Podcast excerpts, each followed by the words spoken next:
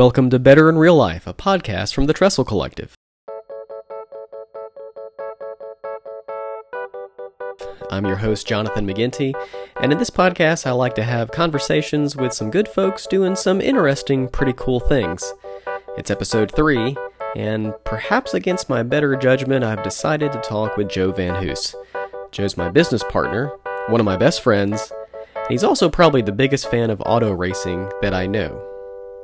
Well, I am not ashamed of the gospel of American auto racing. Let's just let's just start there.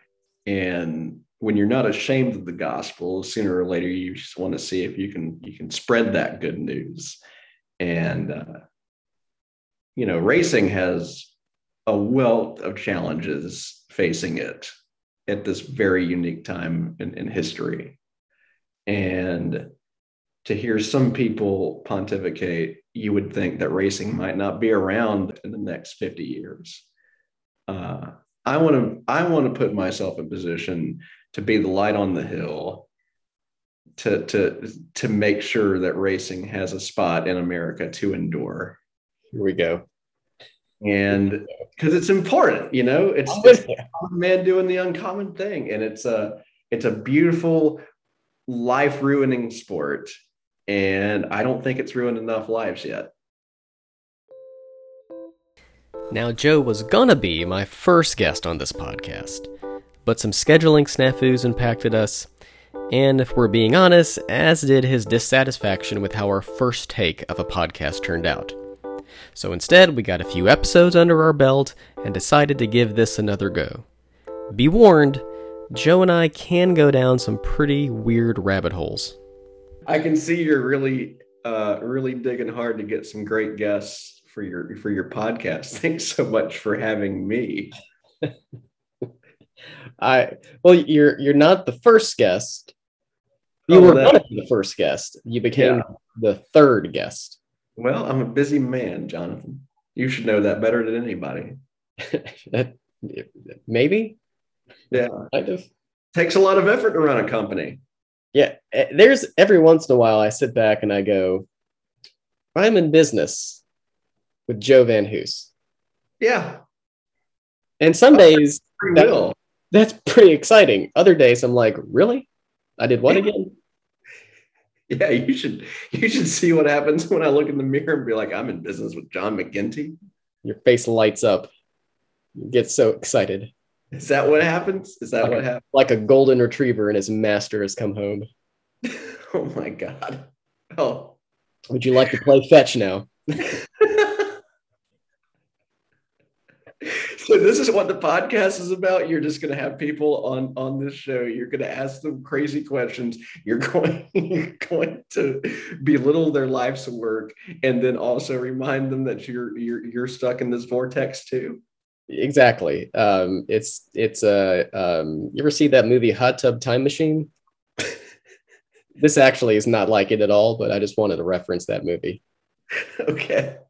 Um, I'd like to talk about our company because you know, trying to make money. I, I appreciate that, but before I do that, I would like to ask you for your thoughts on my alternate uh, alternative podcast idea which is this exact same format, but I'm interviewing you portraying uh, real life celebrity characters, dead and alive, and we play it straight. So, for instance, you would just be Dusty Rhodes, and I would interview you. And I don't really, it doesn't matter if you've got a good uh, um, impression of him or not. I can assure you, I don't. Can you get? Can you give me a Dusty Rhodes right now? How would that go? No, I respect the man enough do you do any impressions? Do you have any that you think I'm not bad at this one? Why, why do I need to do impressions? I actually this is this is true. I I don't do voices. I don't really do impressions.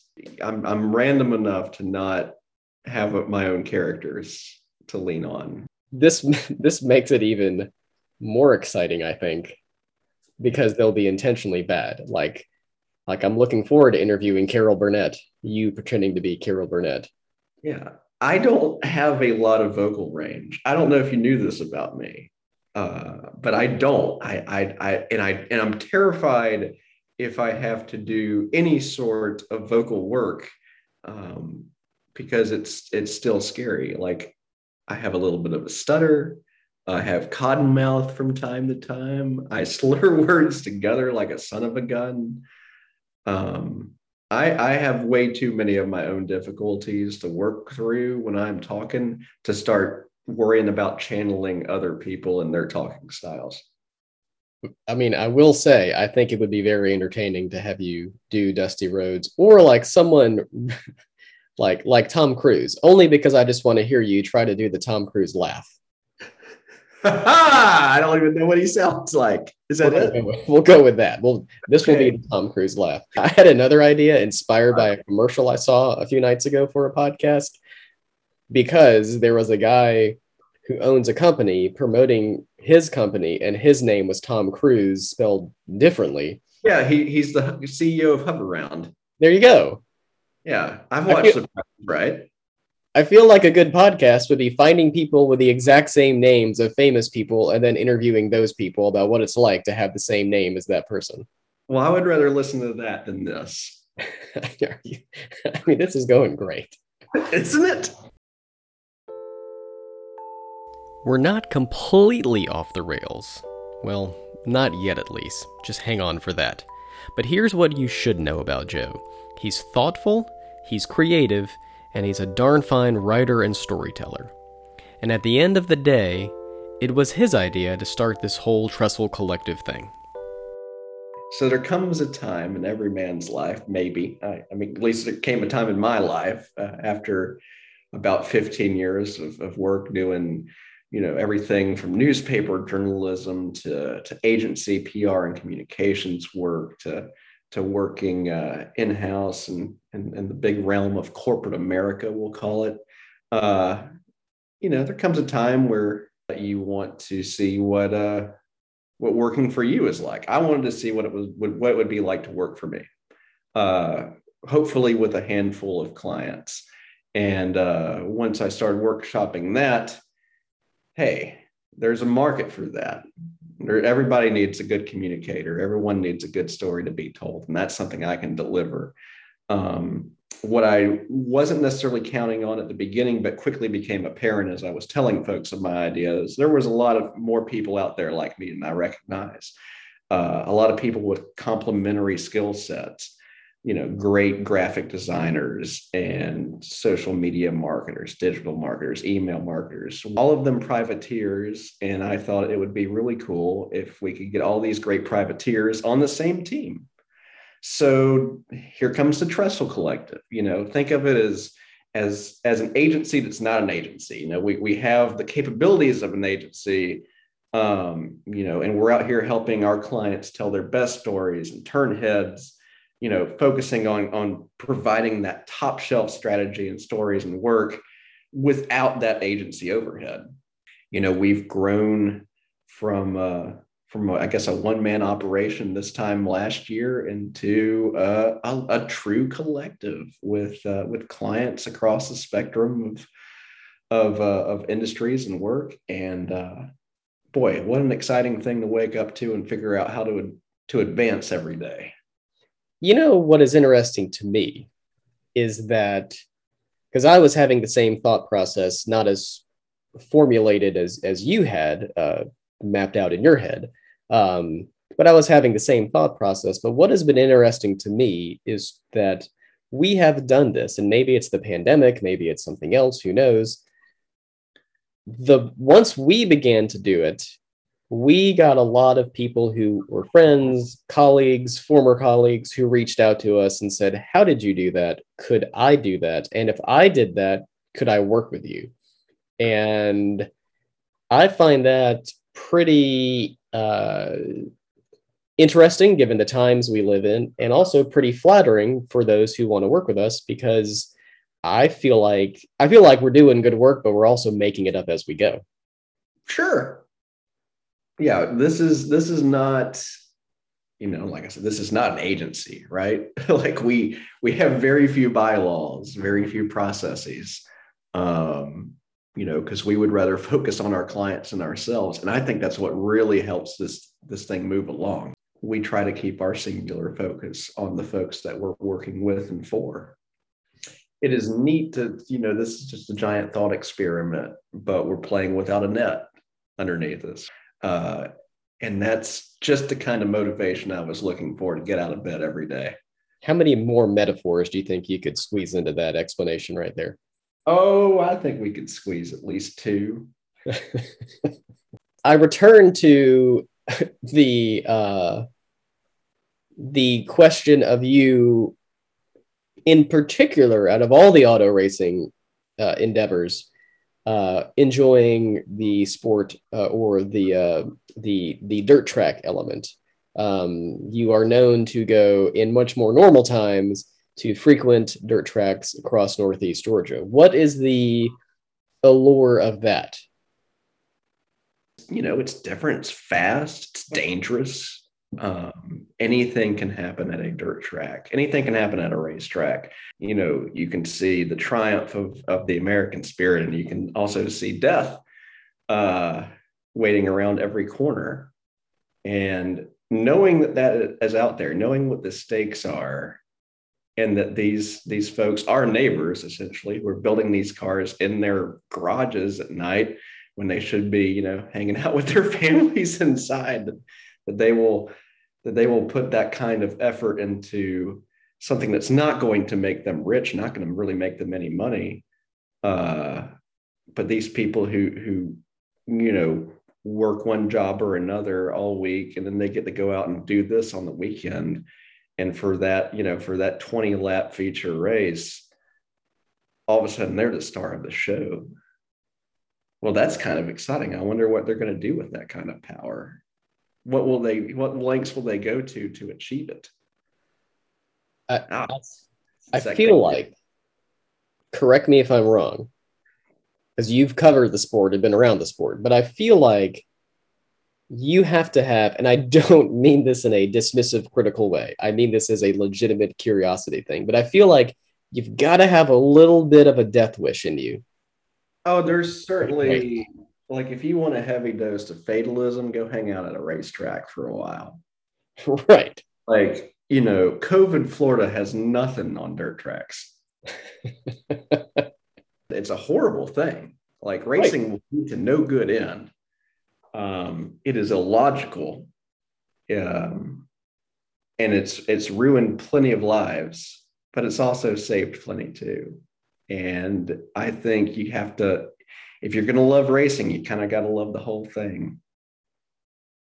I feel like racing is uh, comparable to Jacksonville Jaguars football. There's a oh. bit of fatalism involved in there, right?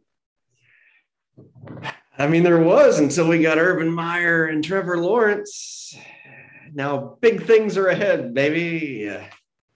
Will you? Did you have? You had Jaguar tickets? Oh yeah, yeah. I mean, growing up, I mean, I went to school in Jacksonville, Jacksonville University, and I had Florida season tickets. They were my granddad's. Um, you know, he got them in the 50s and then I picked them up in 1999 when he couldn't go anymore. And so I was going to those games on Saturdays. And I think the season tickets back then, this was, you know, early 2000s, were about $500 a year for a ticket. And I think we were paying $135 a year for the Jaguars tickets, which were better seats than my Florida tickets and two more, hell, hell four more games uh, than you. So like the value was was really there, except for the part where you had you were watching, you know, Jack Del Rio and Byron Leftwich try to figure out how to win NFL football games. This is post Mark Brunell. I feel like I was there at the very end of the Mark Brunell years. I feel like is is there if Mark Brunell walked into a bar in Jacksonville that he He's would not have a drink is he is he the most leaving aside who having Trevor Lawrence now is Mark Brunell the greatest Jaguar of all time? Not even close. Okay, who who is the greatest Jaguar? Fred Taylor. You're, you're, like we're just going to ignore Fred Taylor, Tony okay. Boselli, Jimmy Smith. I had Jimmy oh, Smith on a lot of fantasy football teams. Yeah, because he was amazing. he could stretch the field better than hardly anybody when he had early going. Are you going to go back and get more Jaguar tickets now that they appear to have uh, some interest, uh, a, a, a foundation for future success? Well, you know, it's it's tough because there was a stretch um, from 2009 until uh, 2019 where I did not see the Jaguars win a single football game in the flesh, and it wasn't for a lack of trying. I mean, I lived down there for for a good chunk of that time, uh, and you know, you could only go, you can only be sitting up there, you know, in the in the in the west upper deck for a one o'clock game and now it's 2.30 in the afternoon and it's early in the third quarter and you look up at the scoreboard and the chargers are beating you like 24 to 3 you can only do that so much before you before you kind of decide yeah maybe maybe maybe it's best if i just stay home. Uh, the only time like the only game i've seen us win uh, and us you know the jaguars and you know since 2009 was was Thursday night football a couple years back.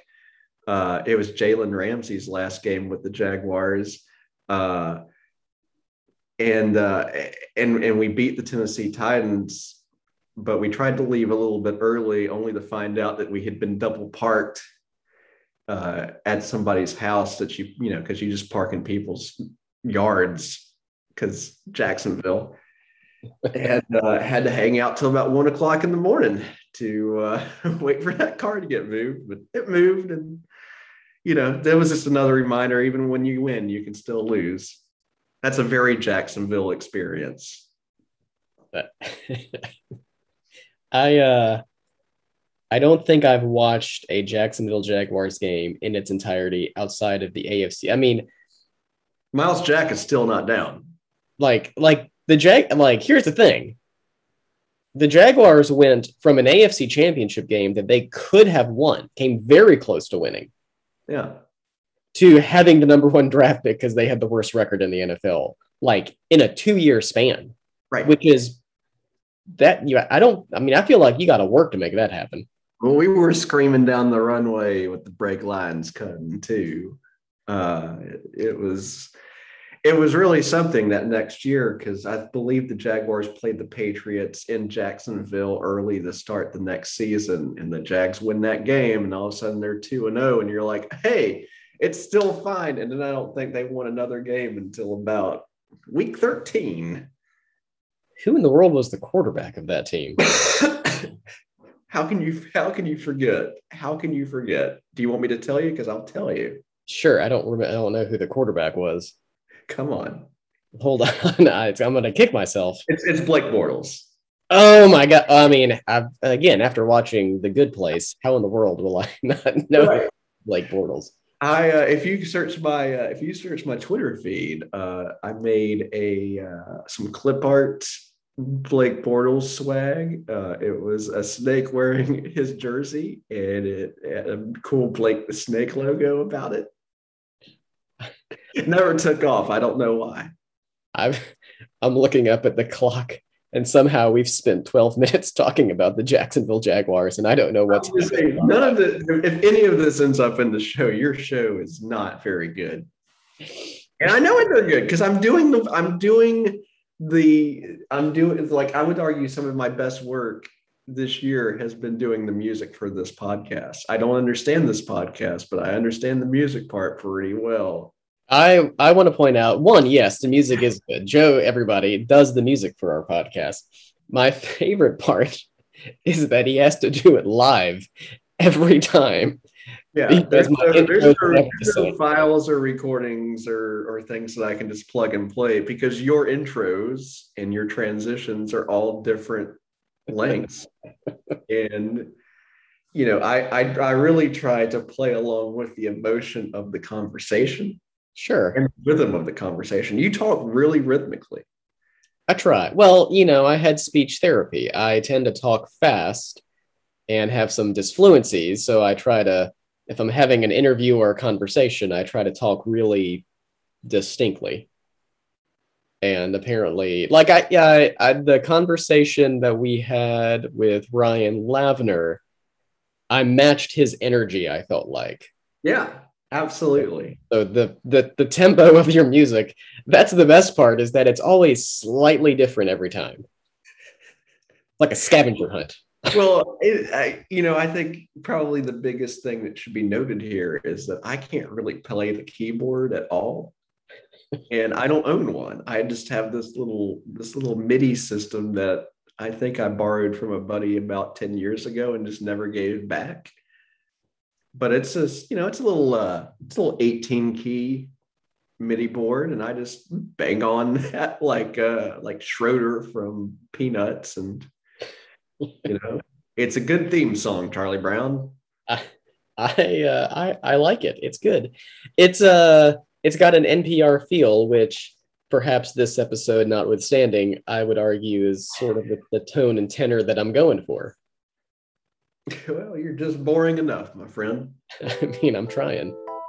I like to understand the journey that the people had. What got them to where they are versus where they were? And for years, it was, it was the Jacksonville Jaguars. I want to be clear. I I don't give the Jacksonville Jaguars much credit for who I am today. Better in Real Life is a production of Trestle Collective. It's hosted by me, Jonathan McGinty, with original music and editing by Joe Van Hoos. For more, visit TrestleCollective.com and be sure to let us know what you think of the show.